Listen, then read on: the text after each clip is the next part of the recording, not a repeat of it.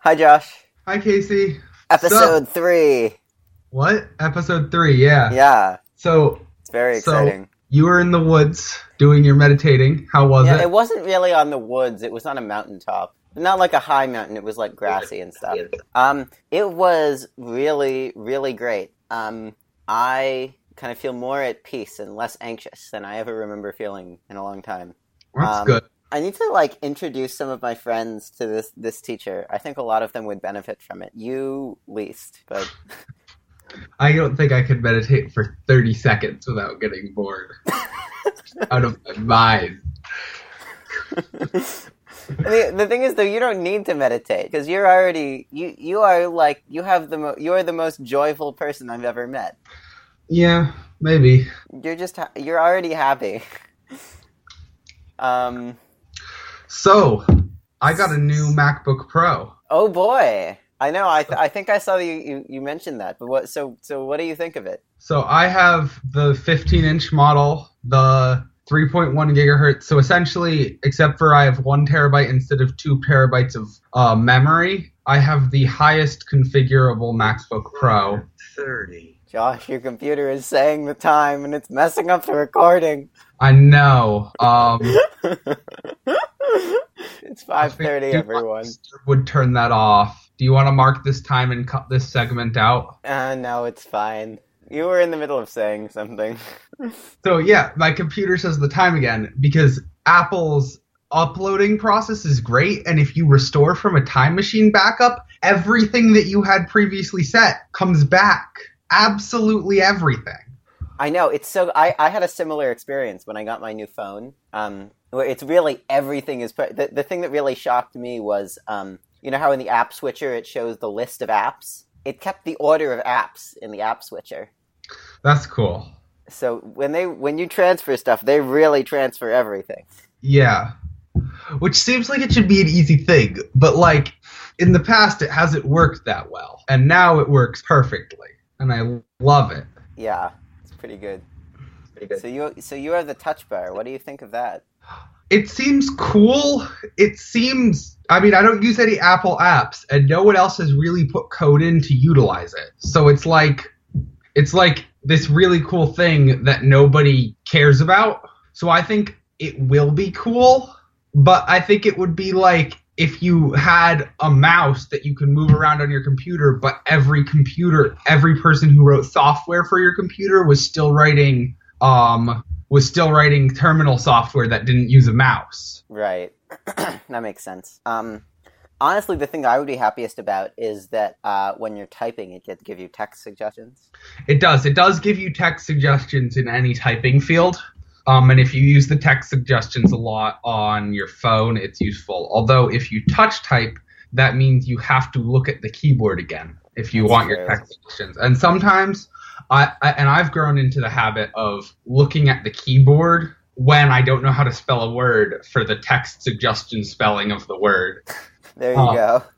The same way I used to spell miscorrectly the word and then immediately left click it or control click it so that I could get the the, the word spellings replacement window up. Yeah. So it might save you a little bit of time there. Yeah. Um the the volume is now on a sliding scale. I know I've seen that. It. I think that that would take me a long time to get used to. It doesn't bother me that much because I'm not a micromanager of the volume. I just kind of like does it need to be louder, slide up. Does it need to be quieter, slide down. So All right. makes more sense for me. And I suppose it it gives you more control because you're not limited to the ten blocks. Yeah. How many is it? Ten blocks? I don't know. How many blocks is this? Uh, it disappears too fast. Whatever. Yeah. You're Um, not limited to X many blocks. Interestingly, I think the brightness would like to be on a sliding scale, but I don't think they were capable of putting it on a sliding scale. So they give you a sliding scale, but it defaults to what it, it falls to one of the ten blocks. Hmm. Um, so that means that there's something in there that makes it very hard to change the brightness from one of those ten settings. And I don't really know what that is. I don't know why that would be because I imagine they're just PWMing the backlight. Yeah. Which I mean, you can you can make the duty cycle whatever you want. I don't know. I don't know why they would need. It. That's weird. Meh. Um. I have a kind of interesting story to tell, Okay. which is um, which for those listening, there was a bit of a pause there, so that I'm moving on to a new topic. Um, I uh, got SwiftKey on my phone, and um, had an amazing experience, and then decided to stop using it, and I want to talk about why. Which is um, so the the idea of SwiftKey, if you're not familiar with it, is um, you it, it, it's a keyboard that tries to understand you and tries to guess what you're going to do. So um, the and the, the main feature, at least the biggest feature I care about, is you can just type on it like a regular keyboard on your phone, or you can just swipe your finger around the keyboard roughly in the shape of the word that you want to do, like over the keys that you want to type, and then it figures out what word you mean. And when I first got it, I was just absolutely blown away by how well that worked. Um, it like you make the vaguest gestures that don't even touch the right keys, just getting in the general area, and it gets the word like ninety nine percent of the time. Um, and it has loads of languages, which isn't important to me, but it's really cool. Um, and um, there's there's so many things that I like about it, and it sounds like it is perfect for me because the way I already type is kind of just vaguely smushing my hand all over the keyboard and then letting autocorrect figure it out. And so there was kind of this this brief honeymoon period of, oh my god, this is what I've been looking for all of this time, and then quickly discovered that it was too much because like your your keyboard you you are the boss and your keyboard is your employee. It's supposed to like do whatever you want. It's like you It was guessing things too fast for you. it's it guesses things too fast and it's like what what what what I want is I am in control, but I can be really sloppy, and the keyboard figures it out. SwiftKey makes it very clear that that Swift that that, that the keyboard is in control, and you you can give suggestions to it if you want. um, so so autocorrect is so incredibly aggressive. Um, Has to be. It's you're essentially autocorrect writing with SwiftKey. Right, exactly, and there, and so, and so, so, so, um, but not just on the the swiping. It's when you're typing regularly, because I still sometimes would do that, um, especially on like short words and on names, because it doesn't know names, doesn't know people's names, so it can't guess them. Um, the only reason it guesses so well is because it's looking from a dictionary, so it only it knows there's only so many possibilities. Assu- it, it assumes you're typing a real word. Um, anyway, but um, when you're just typing regularly, um, It still does the autocorrect thing. it still does the autocorrect, and normally, like on on the your regular keyboard, like it it except every once in a while, it will only change it if what you typed is not a real word. Usually, when people are complaining about the like "damn you autocorrect" whatever, it's because they messed up a little bit, and then autocorrect guessed the wrong word to change it to. Not always, but usually. Usually, yes. Exactly. Not always, but usually. And even when it is going to change it, the built in keyboard makes it very, very obvious that it's going to change it. Because in the text suggestion place, it shows what it's going to change it to in the, the middle suggestion. And it change, and if it's going to be autocorrected, it changes color. So instead of being white text on a gray background like usual, it becomes blue text on a white background. So it stands out Yeah. and the left suggestion box is always what you actually typed. So if you want to keep it the same, you can just tap that and move on. And so it's almost like it's asking permission because it makes Yeah. such a point of getting your attention. Um, SwiftKey, um, every time you hit space, it goes with the middle suggestion. The middle suggestion is always slightly, slightly lighter. So normally it's like light gray text on a bla- back- black background, but the middle suggestion is white text. So the SwiftKey keyboard you have is completely non-modal then. Oh no, no, the it, it also has the text suggestions at the top. Well, yeah, yeah, yeah, but what I'm saying though is what you're complaining about is the SwiftKey keyboard probably has no function in it to tell the difference between you tapping out letters and you sliding between letters. Hmm. Like I would bet. No, no, no, no. It does. It does know the difference because uh, when you slide between letters, the text suggestions disappear, and it just shows in their place what it thinks you're typing. But if you just type regularly, the text suggestions never disappear. Interesting, but So- it always chooses one of the text suggestions. It always chooses the middle text suggestion, and it doesn't do a good job of warning you about that, and it doesn't really give you much of a recourse for that. And it's like, because it's like I was saying, like the keyboard is serving you. And so if you typed out a word that is a real word, and it is so sure that you're wrong that it's going to change it to a different real word, it should make it very clear to you that it's going to do that and give you an option to say no. yes. Um, Have you looked at other SwiftKey keyboards? Is there only one? I mean, there's only one SwiftKey. There might be other keyboards that are doing a similar thing. I haven't had a chance to look at that.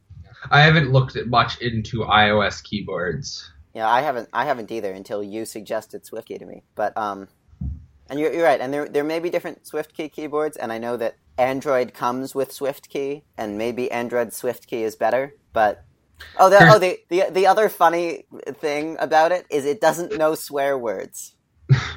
Yeah. So I and and and which which leads to a somewhat annoying combination with the fact that it doesn't know swear words and it always corrects to the middle suggestion. So on my phone, I just opened a note and typed out as many swear words as I could think of. And I won't tell you what they were originally supposed to be because I want to keep this podcast, you know, reasonably clean. But I will tell you that what I ended up with was Duck, Shut, Danny, Cynthia, Tuesday, Dickinson, Prickly, Butcher, and Bashar. I guess is in Bashar al Assad. It's a, you have to really fight with SwiftKey in order to type curse words. Um, it's annoying that there's no way to say no. I want the word that I want. Yeah. That should be a thing. And it should, like, It also sounds and- like and because the, the, the, the, the middle suggestion being lit up isn't very helpful because it's always lit up regardless of whether the word it thinks you're typing is the word you actually typed or whether it's something else so it doesn't do anything to try to get your attention and make sure you know that it's changing stuff Yeah. It could be advertised to uh, parents of little kids, though. Get this keyboard for your uh, kids. They won't be able to swear. Just ever. Because kids aren't going to figure out how to swear. that's true but i don't think that's what it is i think that SwiftKey is just too confident in its suggestions and it thinks that it knows what you want better than you do and it's wrong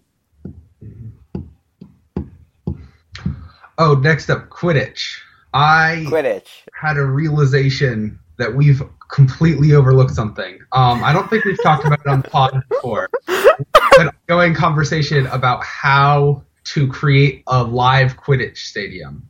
Um, in the like real, like in like in real life like have balloons uh, not balloons have like brooms that fly around actually there are already indoor skydiving arenas where they just blow wind up and up at you fast enough that you are going at term- terminal velocity within the wind. right That is how we should be levitating people. that's a good point i hadn't thought about that Um, how uh, so so my problem with that though is um so we've talked like that is actively inside of a wind tunnel is it like, like you're kind of in this closed in area and the whole section of air is going up at the same speed. But um the whole thing with quidditch is you want you, like you want people to, to be at, able to be at different heights. So you need to have areas that have stronger wind than the other areas in order to push people up. Well, usually with skydiving and stuff, you can go up by increasing your surface area or go down by decreasing your surface area. that's true. Um, So do the do the how, how does that apply here? um, I, When you're riding a broom, how do you increase your surface area? um, I mean, if you're sitting straight up on the broom, you will probably have the least surface area. Whereas if you lean back, you or lean forward, you have, will have more surface area, which is interesting.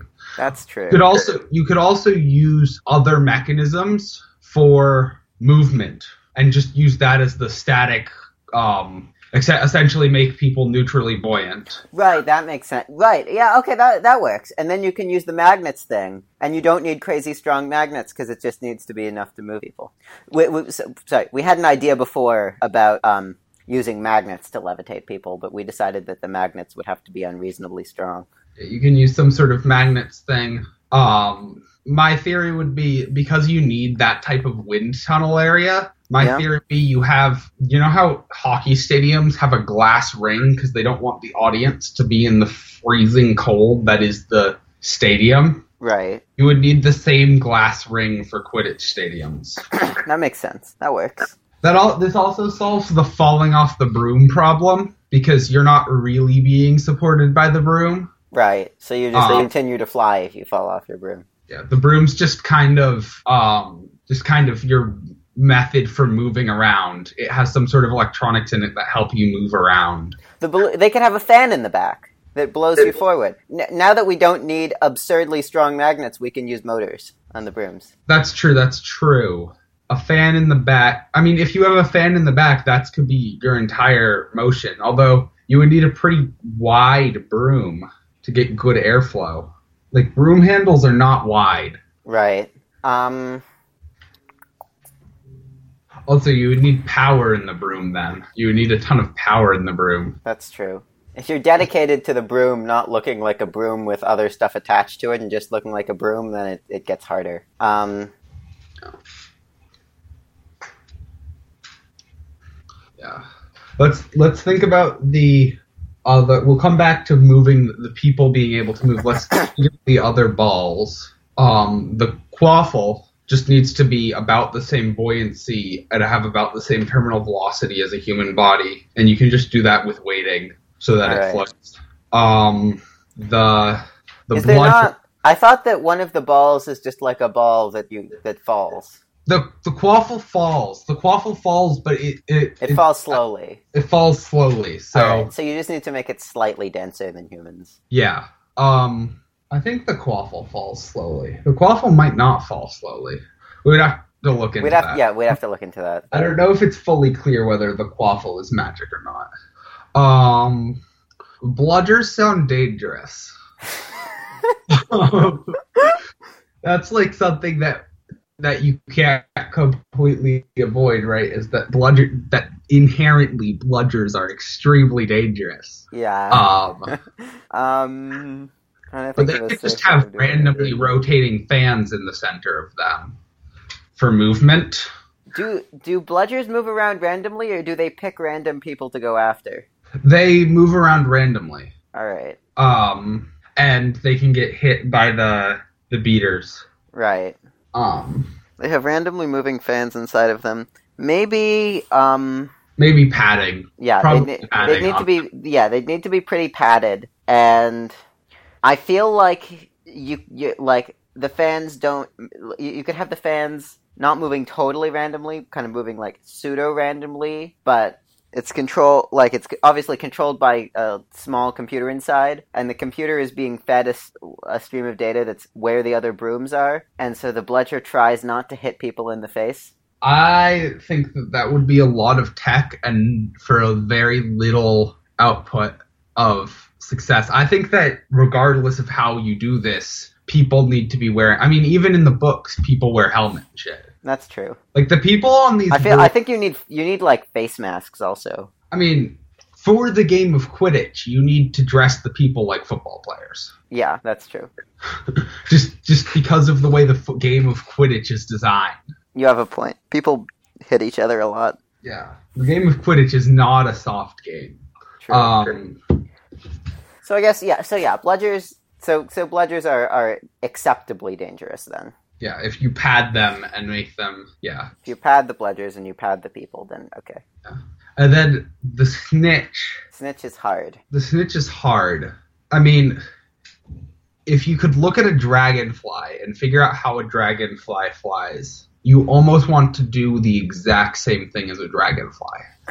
that's hard That is hard, but that is what the snitch is. It's a ball version of a dragonfly. I think that you have fake wings and you make the snitch really, really light and you just move it around with the magnets. Just magnets, just magnet shoot. This that's not a bad idea. You could just make the snitch a dragonfly, just an actual dragonfly. just the actual dragon that figures have to catch. Uh, there's some problems with that. I don't know. I don't know how well dragonflies could could fly in that's true. That's very true. wind. The thing is, though, if you make the snitch really light, will it immediately fly up out That's of? That's true. uh, So so you just you make it. Hmm. So I guess you need it to be neutrally buoyant, and that well, I guess you need it to be neutrally buoyant, and then. You,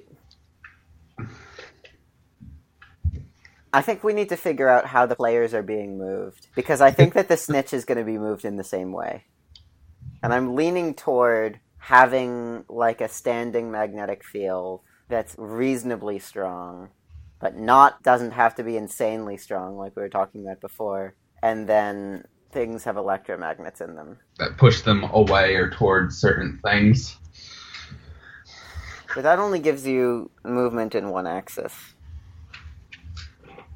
Um, What if you put the fan as, as big a fan and get into the back of a broom, into a broom. You make it. You make regulations on the broom side, the, the, the thickness of the broom, and then you put air intakes in the side of the broom and put the fan going out the back, and then you can have a battery in front. right. Um, and you can put that fan on as high speed as you want, essentially, um, for propulsion, and then the flyers just have to figure out how to use that fan for propulsion. That makes Because there's going to be some sport in this, right? Right. And and the other thing I'm thinking about is um, Dyson has done a lot of kind of interesting things with fans, and they, they have this thing that they called air multiplier, which is basically um, uh, making making a cone that opens forward and having the, the, the fan just blowing out the edges, and then um, that kind of draws more air to go with it because to, to, to follow it because of things with, with pressure currents. Yeah, and use like the mouth of the broom as some sort of Yeah, the, the, the very front of the broom is an intake, and then you have um, turbines going down the length of the broom like a and jet blowing engine. air out the back. Exactly, Broom is like a tiny thin jet engine. exactly. um, and then the battery can be in whatever um, handles saddle equipment you use to sit on the broom maybe All right. um, that doesn't solve the uh, snitch problem at all That doesn't solve the snitch problem at all. Um, the the other thing that makes the snitch hard is I don't know if they I don't remember like how much detail it goes into in the books, but I know in the movies at least it is very obvious that the snitch isn't moving randomly. It actively runs away from people when it's being chased. Yeah. the size and cost of um, motion of distance sensors is dro- dropping quickly to zero though All right, that's true. So you can just so if you have any actuation, you can just actuate it away from the closest thing.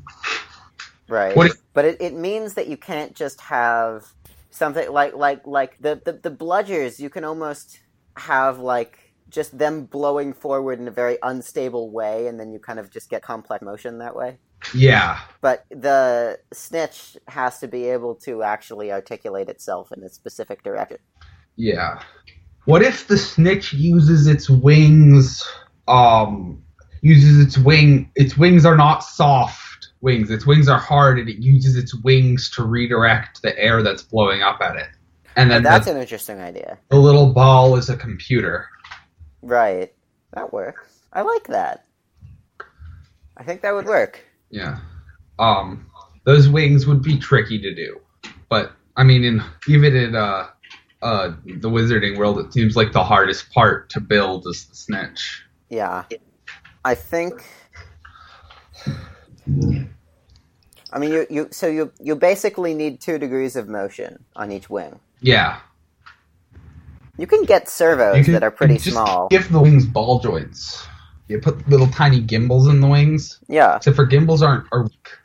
I guess Huh? there isn't much. The question is how much. I think this will have to endure a lot, so you would need strong materials for that. Yeah. Then the the other question comes if if if all that works, which I mean, Which is done- a, is a lot of assumptions. We're, we we we're, not doing the the difficult design right now. We're just figuring out like is is there any way this solution could possibly work? yeah. Um, we could try to rig it up in CAD later. Probably not though. Yeah, we probably because the the thing is though we don't have the resources to build prototypes, which means that anything we do in CAD is guessing. Yeah, pretty much. That's true. I mean, we could theoretically build prototypes of. I mean, I don't know. I, I, I have no idea what research sources we'll have at college for building shit. We won't be able to build a field prototype. Um, We could build not build- full size, but we might be able to get like like a reasonably large fan that's power that's powerful enough to test like can the snitch move. Yeah, we could probably get a wind tunnel and do on. We could probably build an upward facing wind tunnel at some point and do the ball and articulate the balls and check if the balls work. Right. Um, but I don't think that that would help that much because really what you need is um room and stuff. But The That was- brooms, you pretty much just need to be able to see like how fast can the broom move because we like I'm I'm confident that you can build a bigger version of the like iFly indoor skydiving things and that and that you can make the broom fly in the sense you can lift it up into the air with a person on it. I don't think that that necessarily needs to be prototyped. I think that we need to know how fast can we make the brooms move yeah, and such. I think that we could could build a broom. I don't know. I don't know if it would be testable. Really, I think we could test the propulsion on the broom, but how like li- link it up somewhere it can't move and get a force gauge. yeah, exactly. But I don't know if we can test um how that compares, how how easy it is to move. Although it doesn't necessarily have to be easy to do. Yeah, Just has to be doable. it does need to be able to change direction pretty quickly. Um, That's how do we how do you change direction when you're on the broom? I guess I'm not- like would leaning be enough to turn it because when you're floating in midair it's hard to like when you turn you have to have some some equal and opposite force. that's true. You might need side fans. Yeah. if you put some sort of small computer in the broom, um, when you push the broom left, actually, I don't even know if you need a computer. If you push the broom left, if you push that, push your hand on the left side of the broom, it could open slots to the. It could Right, open right, like this like the snitch movement sort of. it, it could open like little slots to the left so that you the wind because the wind's going essentially through the broom right Right. so if slots on the left side that are open then it will that then it will t- push you push you right and if you have slots on the right side that are open it will push you left so if you push on the broom you will effectively you can open slots in such a way that it will you will be able to successfully push on the broom and then if you broom, it will slow the broom down because all the slots will be open. And if you release both sides of the broom, then none of the slots will be open and you'll go faster. Right. So maybe we don't even need to put a fan on the broom. Maybe we can just do it all with flaps. I don't. I don't know about doing. tilt. I'm. I'm not thinking about flaps. I'm thinking about you have the fan going through the middle of the broom. You have the wind going through the middle of the broom, and you're putting this in the middle of the broom. I don't. I wasn't thinking about using wings on the broom. I don't think that wings would work that well on the broom since it's so narrow and moving such a big thing. That's true. I think that you still definitely need the need the wind power as a source of control. It's just um, It's what I'm saying like turning, ch- changing the angle of that. changing the angle of your wind power, essentially, that's coming out. That works. Um, yeah. But where I was actually going with that question was not can we do this because no, we don't have money to do this yet. Right. Someday we'll put it on kick. We'll we'll get further with the design and put it on Kickstarter, but not while we're trying to go to college. Um, at least not while we're trying to figure out how to go to college in the first term. Um, but the question would be, th- what, th- this is okay. absolutely a like pie in the sky thing that we'll probably never do. But Yeah. Anyway, what, but what rule balancing would we need? Um, what do you mean by rule balancing? so, um, about basically the Harry Potter fan community has pretty much pointed out that all of Quidditch is a game between in the in the Hogwarts Quidditch tournaments is a game between the two seekers. There isn't a single game in all of Hogwarts Quidditch where anyone else on the field has anything do- has achieved anything. Right. Isn't that kind of obvious? Yeah, I mean, yes. Um, Like And- it says right at the very beginning uh, of introducing Quidditch that if the seeker catches the snitch, their team wins. yeah, and that is that that and and the point is that well, that is that makes it interesting for Harry because he's the only player on the field that actually matters. It makes the rest of the sport extremely, extremely uh, Yeah. pointless. Um, So the other, you need to pick some high point value that the snitch is worth, and pick smaller but not insignificant point values for the. Yeah. I mean, I, f- I feel like you Well, could- I, well, I mean, the, the snitch has the snitch is worth 150 points, right? So, so what do? the the the goals are worth ten points in the book. All right. It's made clear that the goals are worth ten points. Um, So, um, one thing could be it could ju- you could just make if you did the snitch well enough, you could make it very very very difficult to catch the snitch. that's true. especially if the snitch had motion distance sensors and was um, far away and was able to fly away from anybody. Um, Right. I mean, I guess in the Um, pro games, it was possible to for the other players to do something. Um, The other thing that I think would solve it immediately is have the game work by a time limit, not by the game ends as soon as someone catches the snitch. yeah, Because then the other players, all, all, all the other points break ties. And if a team is really good, then you might be able to get 15 goals. over the other team. I mean, think about like like how like in sports that actually happen today, like it is not unheard of for there to be like a soccer game where somebody scores 15 goals, or a basketball team where where a, a, a team gets 15 baskets. I don't mean someone at like a team. Yeah. Um. Oh, by the way, this keyboard Yeah. is much clickier. It, wow, it is. The, Does the keyboard does the shorter uh, key throw bother you? no, I actually like the clickiness that I get out of it. All right. Um, No accounting for taste, I suppose. um, I just I just looked it up, and for soccer as an example, Yeah. which I don't know how I don't know which sport Quidditch ends up being like in terms of score differentials, but the largest the largest differ, score differential ever in soccer is 31 points according to Google, according to the first result on Google. So if I'm wrong about this, it's the first result on Google. I don't actually know anything Right. about soccer.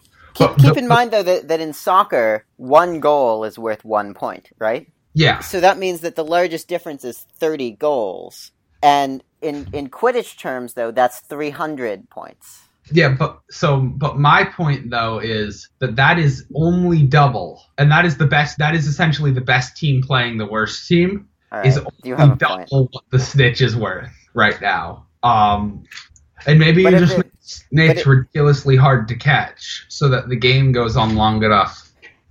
And the, the thing that I was saying was um, make the snitch ridiculously hard to catch, and um, make it so um, the game doesn't end the minute the snitch is caught. It's done by a time limit, like most other um, sports are. Um, and that, like, well, I guess maybe not most sports, but like basketball and soccer and football. Because then, if one team is way better than another team, then the regular goals you might get enough to be significant. And if the teams are fairly equal, then um, the the two the two um, teams will probably catch the same number of snitches. The other thing you could well, except for you won't. Oh, like the snitch gets re-released. Exactly, the snitch gets re-released. Yeah, I guess that kind of works. Um, Um, because that what like what I, what I'm trying to figure out how to avoid is one team is way better in all respects than the other team, but the other team has a better seeker and the other team wins because of that. Yeah. My thought would be what if you just intentionally balance the goals so it's easy to score and make it like a high scoring game like basketball? All right. Um, I guess you would. I guess probably what would have to happen is you would have to have a field and have people play and be like, these rules aren't any good. Um, Yeah, like the the rules of almost all major sports have kind of evolved over time. yeah, And so we need we need to like it's hard to again, everything we're doing now is guessing. Yes, It's hard it's hard to balance a sport that you've never seen play out in real life cuz like the way the way the games went in the books is all scripted and it's all written by one person. So it's entirely possible that Quidditch in real life would look very different. yeah. Um, There's a raccoon climbing a tree outside my house and it's about 50 feet off the ground. go little raccoon. You should take a picture of it and put it in the show notes. Uh, it went out of view now. If it comes back, I'll take a picture. Anyway, but that none of our friends probably see the show notes at all because iTunes doesn't show the show notes anywhere, or well, podcasts. well, so I'm I'm figuring out what I want to do about that because so the, the the the two shows. So on on WordPress, I have the option to there's a field where I can put a summary in addition to the regular description. And I did that on the Mhm. first episode, but not on the second episode. So the way the show notes work on the first episode is in the list of podcasts, it doesn't show you the show notes. But if you tap on the, you, you know, like if, when you have the player open, if you tap on the, the kind of big thumbnail that's showing you that's filling half the screen, it Yeah. over it shows the actual show notes on top of that.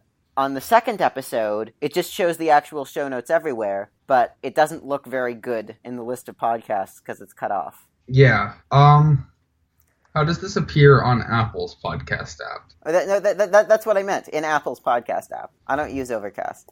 Oh, you don't use Overcast? No, because uh, like when I when I, when Overcast was on my mind a lot because it was being talked about on the show. Um, it was when Overcast was still paid for everyone, Yeah. and I just haven't gotten around to getting it now that it's free.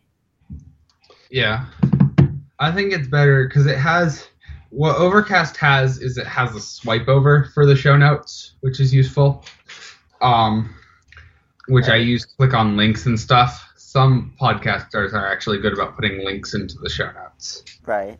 And does that not show the full show notes? That only snip shows the, the snippet description thing on the first episode? Does that show the full description on the first episode that's a bulleted list? Or does it only show the, the, the pilot of the greatest podcast ever thing that I wrote as the snippet description? So it shows the full show notes on both of them. The show notes work fine. It actually under on Overcast under the podcast it shows you the description and then um, in the show notes section it shows you the show notes. So so that's, I kind of like that. yeah, so you can do descriptions if you want. Because the, the, the, the list looks all weird and cut off if, if it's being showed in, a, in the context of a list of episodes. Yeah. I did that on the second episode as a test, and I don't like it. Oh, Also, if- Josh, you're not using headphones. I'm not. You're not Yeah, using but headphones. Am I supposed to be using headphones? It's better if you use headphones because what just happened is I was loud enough on your end that, that your computer heard it and played my voice back to me, which means that it's gonna that echo is going to have made it into the podcast. That makes sense. I think we might want to cut out this whole section anyway. It seems a little inside baseball. I guess.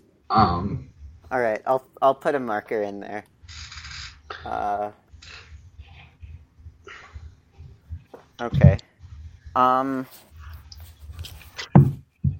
Oh, the other thing I forgot to say in my MacBook review is I have one of the fake uh mice, the fake trackpads now. Oh right, yeah. Um, what do, what do you think of it? I find them very convincing. Yeah, they, they they are very convincing. Um, and what took me a little bit to get used to is they have they have the force click, which Right, feels like you click your mouse down further. It feels like your mouse has two clicks.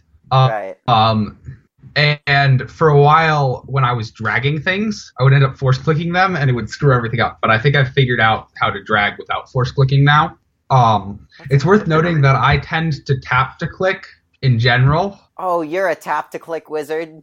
I'm a tap to click person. I always tap to click. I have tap to click on. I tap to click when I'm clicking, but I Ah. to click when I drag. Um, Ah! Tap to click is made of sadness and pain and tears. Um, You're like when when I have tap to click on, I click by accident a lot, Yeah. and I'm impressed by anybody who manages manages not to. Yeah. um, the force, the, the the the force click is really nice in their user interface, but again, isn't used anywhere else. Like so, in the Finder, it's very helpful to have the force click for um, looking at what's in files, or sometimes it makes it easier to rename files. Um, like if you force click on the name, it will let you rename, which is something I've always had trouble trying to figure out how to get the Apple operating system to do for me. Is let me rename this file, please. Right. One second, the raccoon came back, and so I'm taking a picture. All right, continue. Sorry about that. Um, and so, um, so you can rename files a lot easier. I think that they've added in this in this new computing generation, they've added a bunch of like input mechanisms essentially, but because they're not on all the Mac computers yet, and they're and Mac computers are and not not everyone's like I have to update for this or whatever. There's no apps that are using them, and then in turn, there's no apps that are using them, so there's not really much you can do with them. Um, so they're not really that useful. Give it There's time. input mechanisms, yeah. In like within the next, I don't know, year and a half, Apple's not going to sell anything that doesn't have Force Touch on it. They're Yeah. still selling the MacBook Airs. Those are going to go away eventually. Um, I don't So- think those are going to go away anytime soon, though, because those are their cheap computers that they sell to schools mostly. I think I think that that's that they're going to make a lower end MacBook One, yeah. and it's gonna that's what it's gonna be. Um, a- anyway, but um, also I'm calling it the MacBook One because it has one port, and also because it's it's a joke about the other thing that has a bad name, which is the Xbox One. Um, This is this is the the MacBook One is the tiny is the 12 inch MacBook that they made to be smaller than the MacBook Airs, which makes no sense because Air was supposed to be this one's the smallest and the lightest, and they made MacBook smaller, and so now you have MacBook Air, which we, which is now the cheap one, MacBook, which is the small light one, and MacBook Pro, which is the high powered one. and and when I hear MacBook, I still think of the plastic white computers. Yeah, I mean It's like Xbox One, where does Xbox One mean the first Xbox or the Xbox One? That's why it needed to be called the Xbone. Yeah. The thing is though that MacBook has become the name of computer has been the name of Mac laptops for decades. Um it's just a little weird because they had we they had a previous line of MacBooks and they kept around the MacBook Airs essentially even though they were no longer the smallest. Um and they didn't make any smaller than this, so it seems like it should have been a MacBook Air, but it wasn't. And the the the other thing that seemed that that makes it seem weird to me is that um what it was the, the way it was for a while is the MacBook is the basic computer that most people should get. If you need something really thin, get a Mac- MacBook Air. If you need something really powerful, get a MacBook Pro. But the basic one is the MacBook. And they took the brand name, they took the, they got rid of the basic MacBook for a while, and then it was just the Air and the Pro. And then they've brought back the basic MacBook, but it's not what it was before. Pretty- now yeah. it's now it's like the MacBook Air, or, or now it's like the MacBook Pro 13 inch with low specs is the computer most people should get.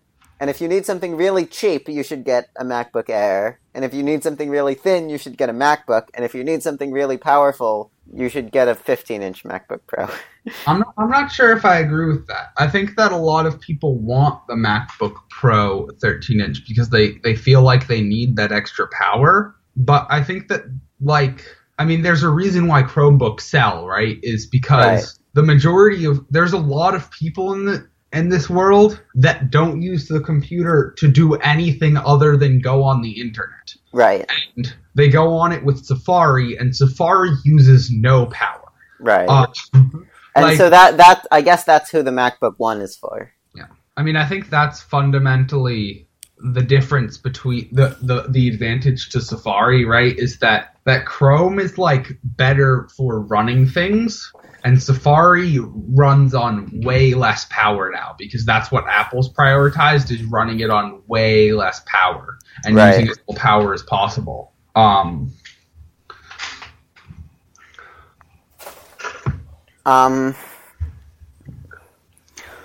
the thing, the thing I was trying to say before, and not, and that I, I never finished, was um, people aren't using Force Touch now because most people don't have computers that have it, so it, developers aren't going to use it. But um, in I don't know, pick a number, eight years, when ninety percent of Mac users own a computer that has Force Touch on it, then developers are going to start slowly work move toward implementing it. Yeah. I mean, I haven't explicitly tried it. Um, I'm tempted to try it just as a thing. I don't know if I would ever use it because I like two click for left click. But see what happens if I try to tell a game I want force touch for left click. For for right Uh, click, you mean? For right click, yeah. Force touch for right click. Um, The thing Oh. is, I the thing about that though is that before you do a force touch, you do a regular click, and I think the game would say, "Oh, you mean left mouse button? That's what you want." it might be worth it might be a setup that some people choose to use though is um if it becomes supported would be like for first person shooter games have soft click be scope in and then the next click be uh, and then force click be fire so you don't, I don't- have I don't think that's what they want though. I don't think that's what people want because then it takes you longer to fire. well i mean That's not what of that's not what pro gamers want anyway. that's that that's probably not what pro gamers want but um in a lot of first person shooter games it's you you you you you find the person you scope in and then you fire All right, so it's like holding down the the shutter halfway on a camera. yeah I um can see that. yeah the other thing is i'm in skype right now and i'm looking at what they've done with the touch bar and what they have is they have a little call thing that has um your your icon on it and uh, time for the call All right. Um, they have a video button, a mute button, and a hang up button. Um, Right. so it, buttons. so that it's um it, that's that's basically what the um usually if you mouse over the call and move your mouse around Yeah, it you gives you this this like floating toolbar thing yeah, and so it's basically that it's yeah. Which I think that makes more sense, to be honest, to have a toolbar on your keyboard with like physical buttons that you press.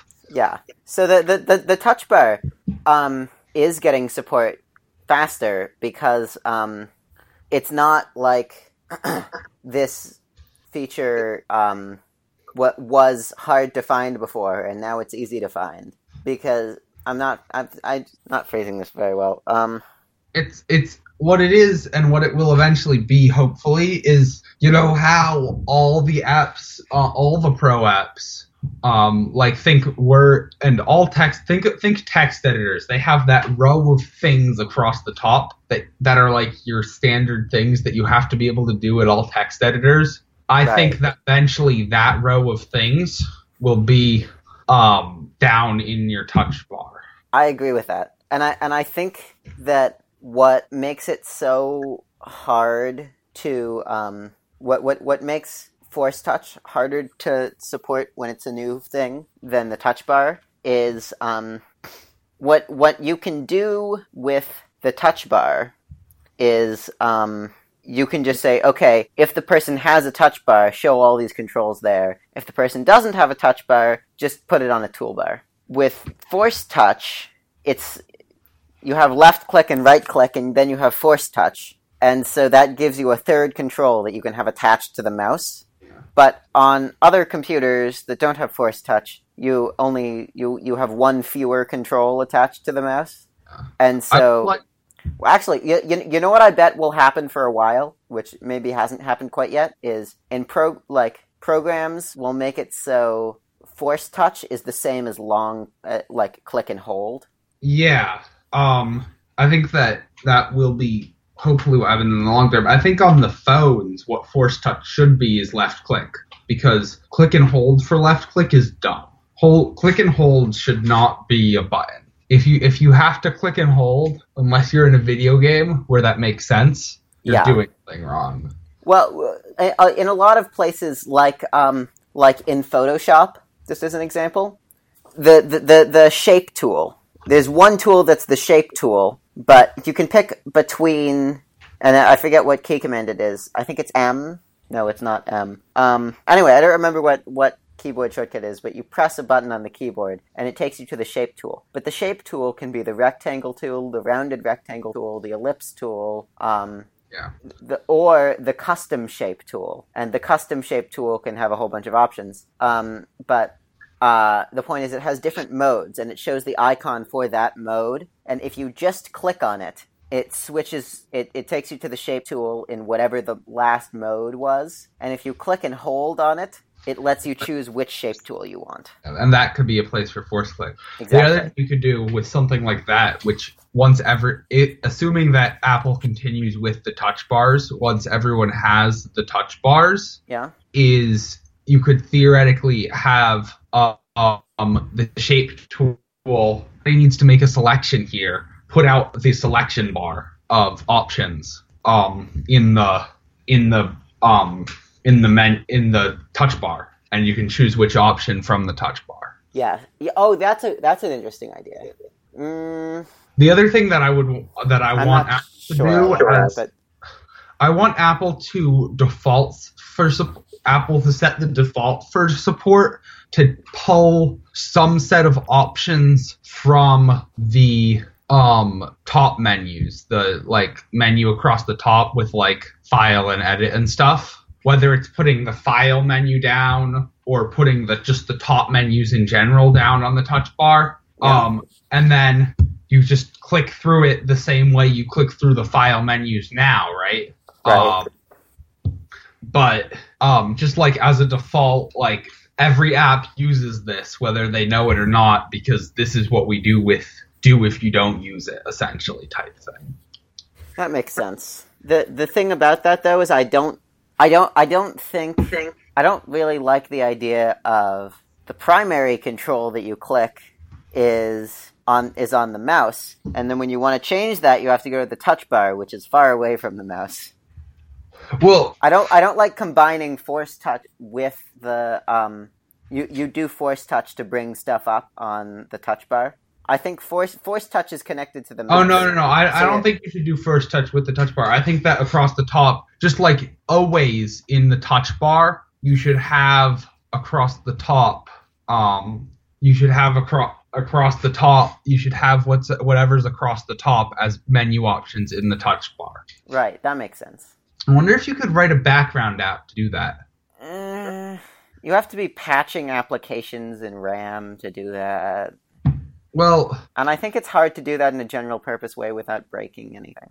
the question would be can I just make essentially a macro button that clicks the button on the top, essentially? Because essentially you're just moving buttons around.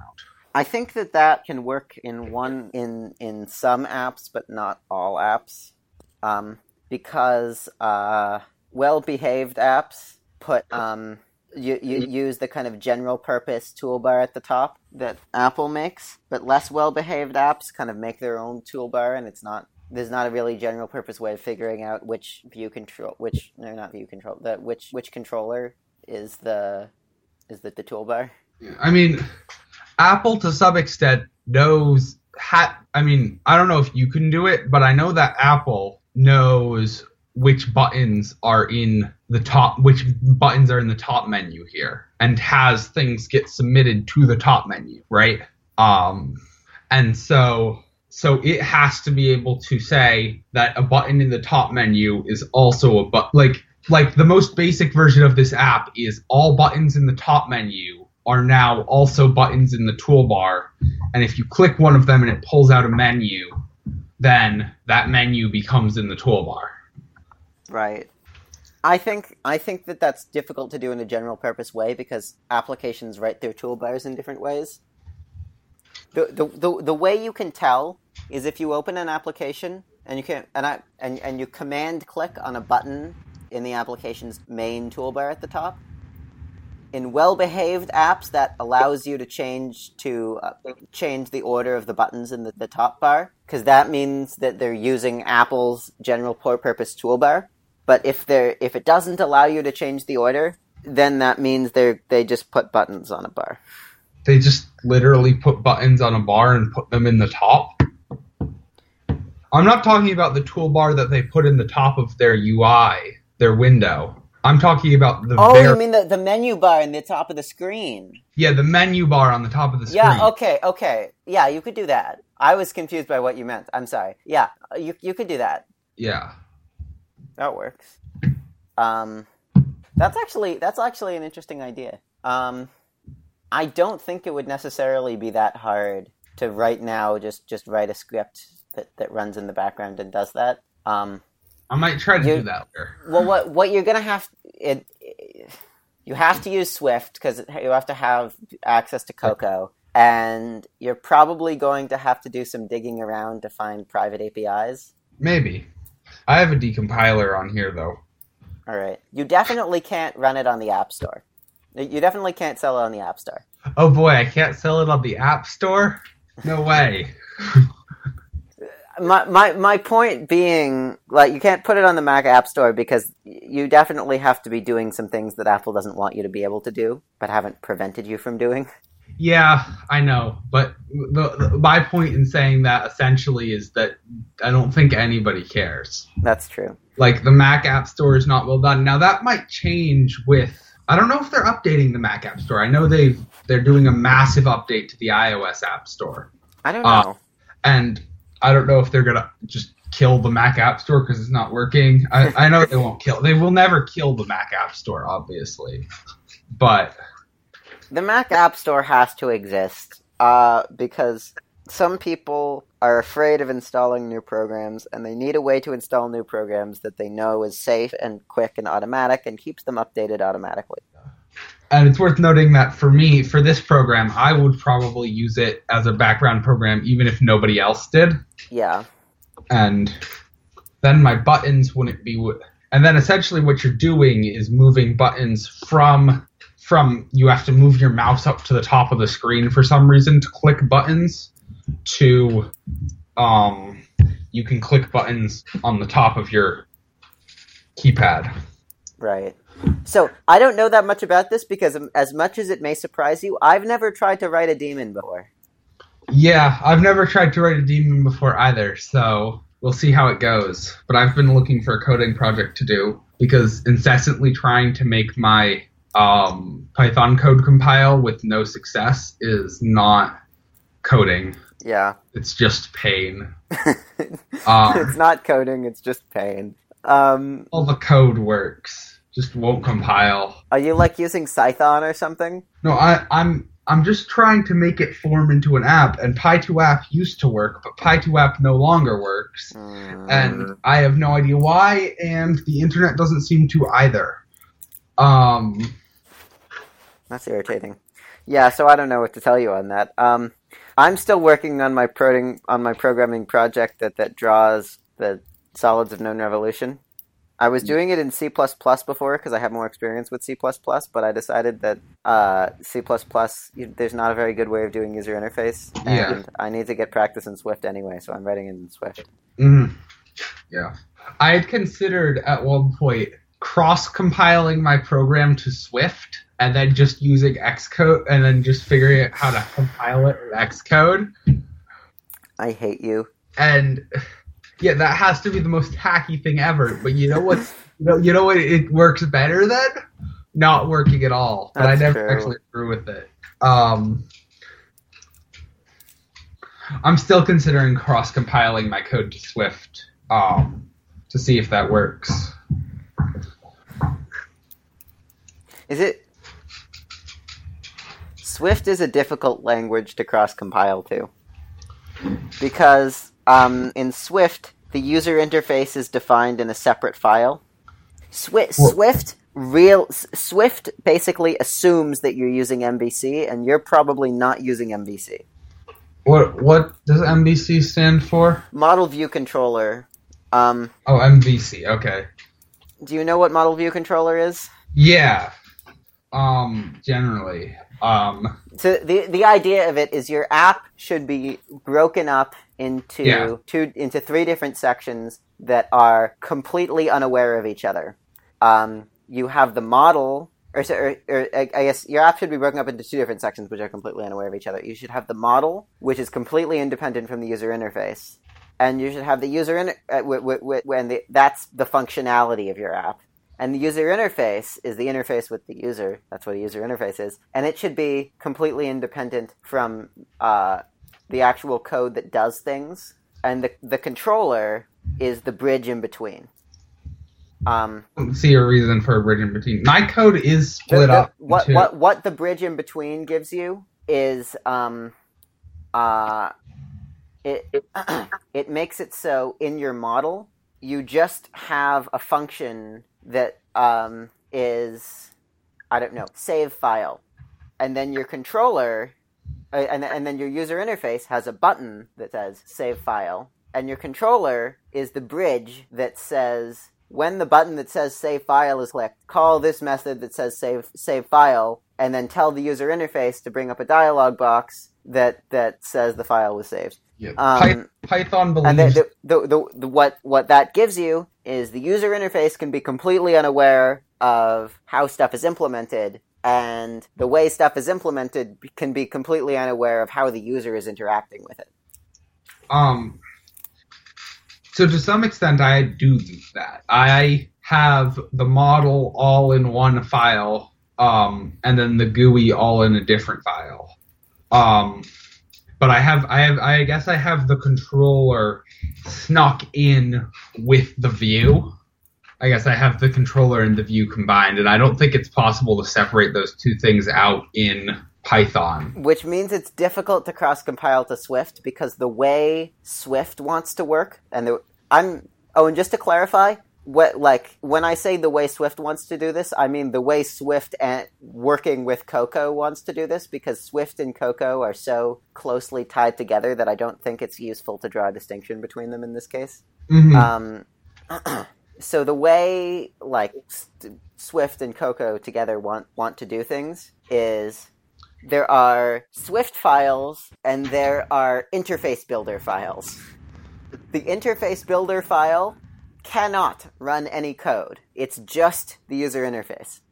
And then you have that um the the interface builder file has one Swift file that it talks to, which is the designated first responder, and that Swift file is the controller, and then the rest of your application is the model. The, the rest of your files are the model. That makes sense. That might help me in learning how to write Swift code um, in general. Yeah, and so you're the the um Yeah. and the, the kind of the, the, the, the way the controller ends up getting defined is with this thing that Apple made called IB outlets um, and IB actions. Uh, an IB action is um, hey, the user just did that, and that gives you a and and that calls a function on your end. Yeah. And an IB outlet is you can assign this piece of the user interface to a variable, and then you can call stuff on it and change the user interface. Um, the other thing I'd considered for cross compiling is compile it all to C, and then see if I can compile it from uh, using Python, which works fairly well. Um, and then see if I can compile just a C program um, using a standard compila- compilation method. That's going to be easier because C is kind of the Wild West and lets you do whatever you want. Swift has very clear ways it wants things to be done. Yeah. Um, I might look into that more. Maybe I'll hope that someone fixes whatever bug I've hit in py2app. We'll see. It might be easier to cross compile to SIL. Sil? Swift Intermediate Language. It's almost a little bit like bytecode, and it's this this intermediate. So basically, LV, L, the LLVM is Apple's kind of general purpose compiler, which was Yeah. originally meant for Objective C, and Swift is very very different from Objective C, and so it first gets compiled to this this thing called SIL, uh, Yeah. which which is Swift Intermediate Language, which is a little bit less. It's a little bit lower level than Swift, and it's it's good enough that it's palatable to the rest of LLVM, hmm and so that might not have as many. It might not push you around as much. hmm Swift is not designed to have you write your user interface in the code. Swift is Yeah. designed with interface builder in mind, which is Apple's graphic way of defining a user interface. Yeah. At some point, I'm going to build apps completely with a partner who do, who likes doing user interface, because the amount uh, of times I write I write for loops into my user interface Oh God. would would would would hurt you physically. Casey. um, for example, so, so I, I, if you don't like doing UI programming, I think that probably the reason why is because uh, it doesn't make sense to define a gr- define graphics with, with code. It makes much more sense to say, "I want a button here," and so you drag out a button. yeah. Um, I'm going to explain to you what I have done in the poetry writing app. All right. just to explain to you the effort I go through to make the code um, easier to write for more things. I have a um, list which contains tuples which have three which have um, I want to make sure I get this right. Uh, open the code, which have I think three elements. They have um, the name of the action. They have the um, the function call for the action, and in Python, remember that functions are variables that you can send places right. which is very helpful. Um, and they have um, and they have um a command uh, a letter to go with the action, so like Command C for copy right. type things. Um, although that co- copy and paste is actually built into um the the text view the text pre-built views UI element. that, which is good. Um, but so, um, so, and then I have a for loop which goes through the, through these, puts the but, um, just grids the, and I use a grid view, so grids the buttons into place. Um, gridding each um, button with the function declared as the function in that list and the name declared as the name in that list and also binds the command key to the command in that list. So what what this strikes me as is you are desperately looking for something that is like IB actions. What is IB actions?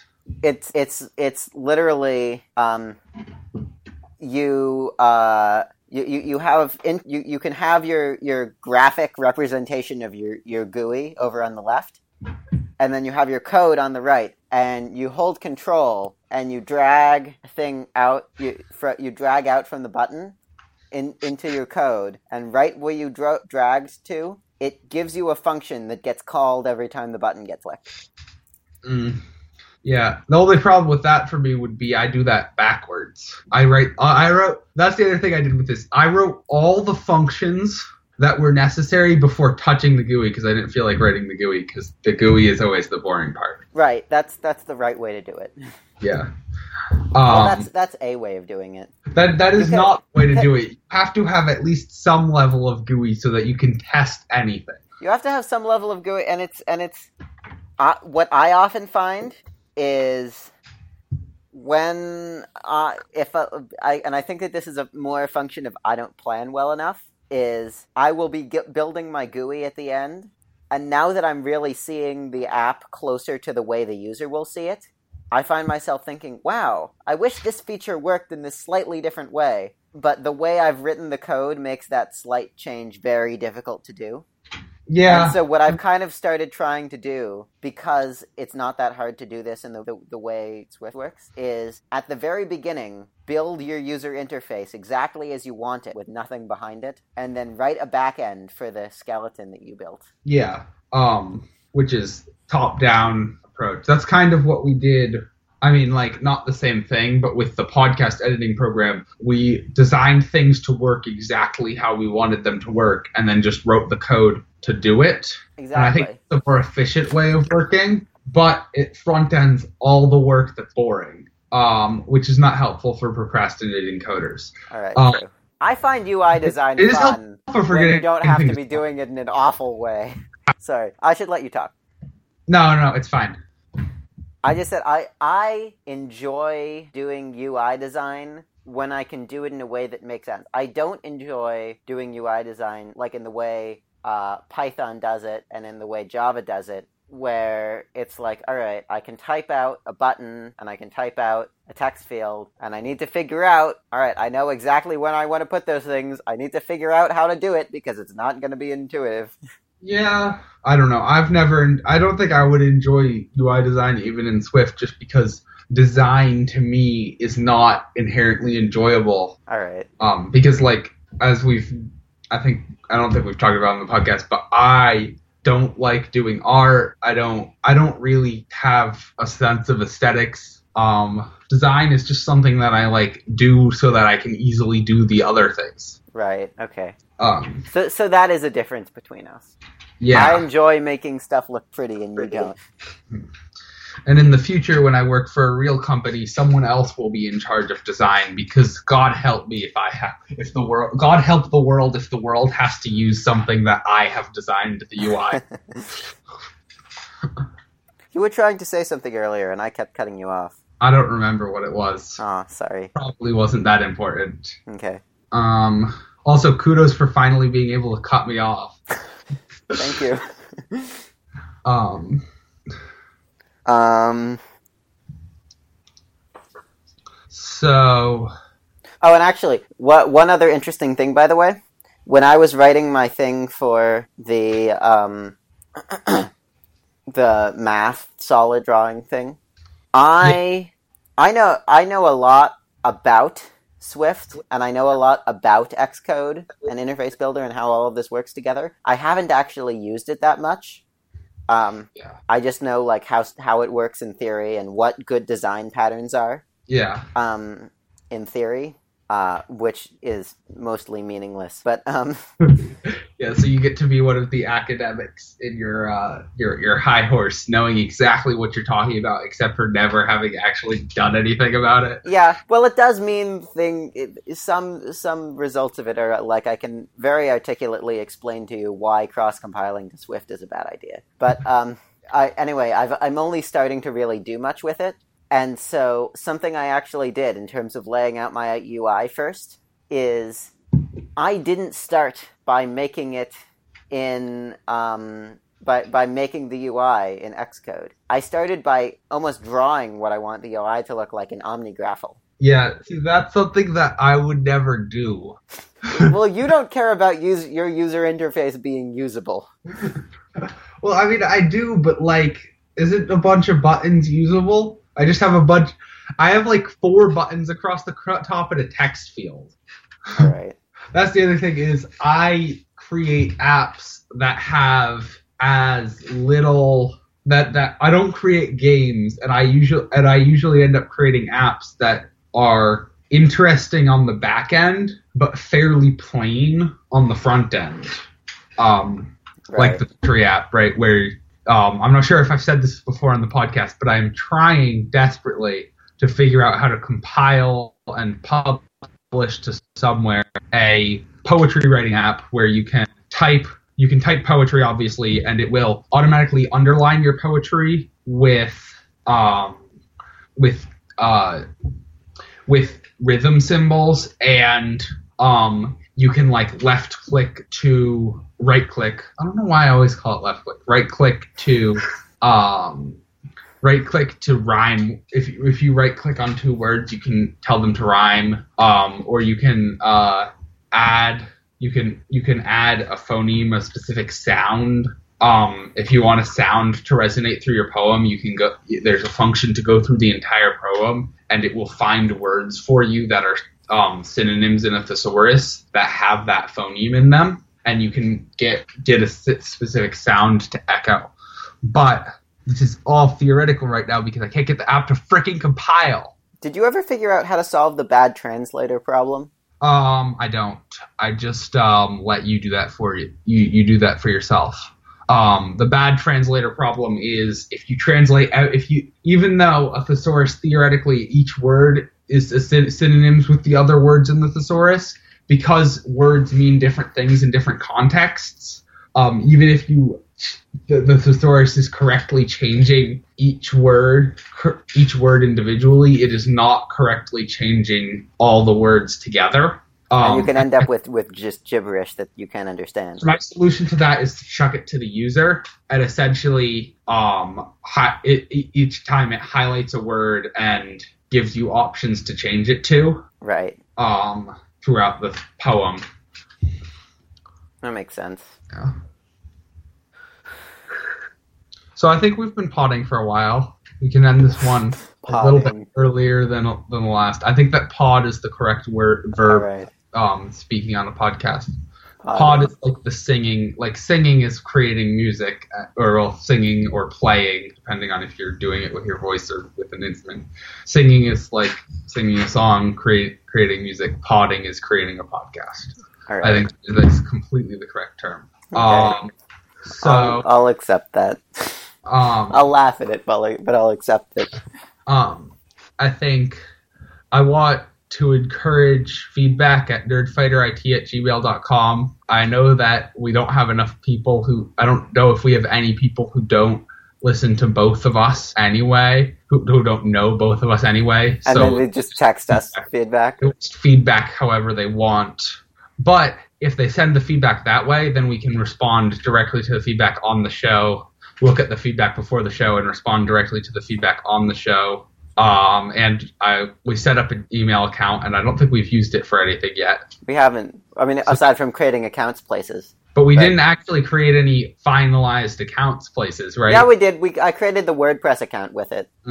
okay so we created one account with it so far good job us uh, Nerdfighterit at gmail.com. Send us stuff. That's Okay. It. That's good. All right. So what, also let let like let me know if the podcast is displaying correctly in whatever podcatcher you use, um, and what your opinion is on how the descriptions should work. okay All right. bye See you, or I guess you will hear us next week. yeah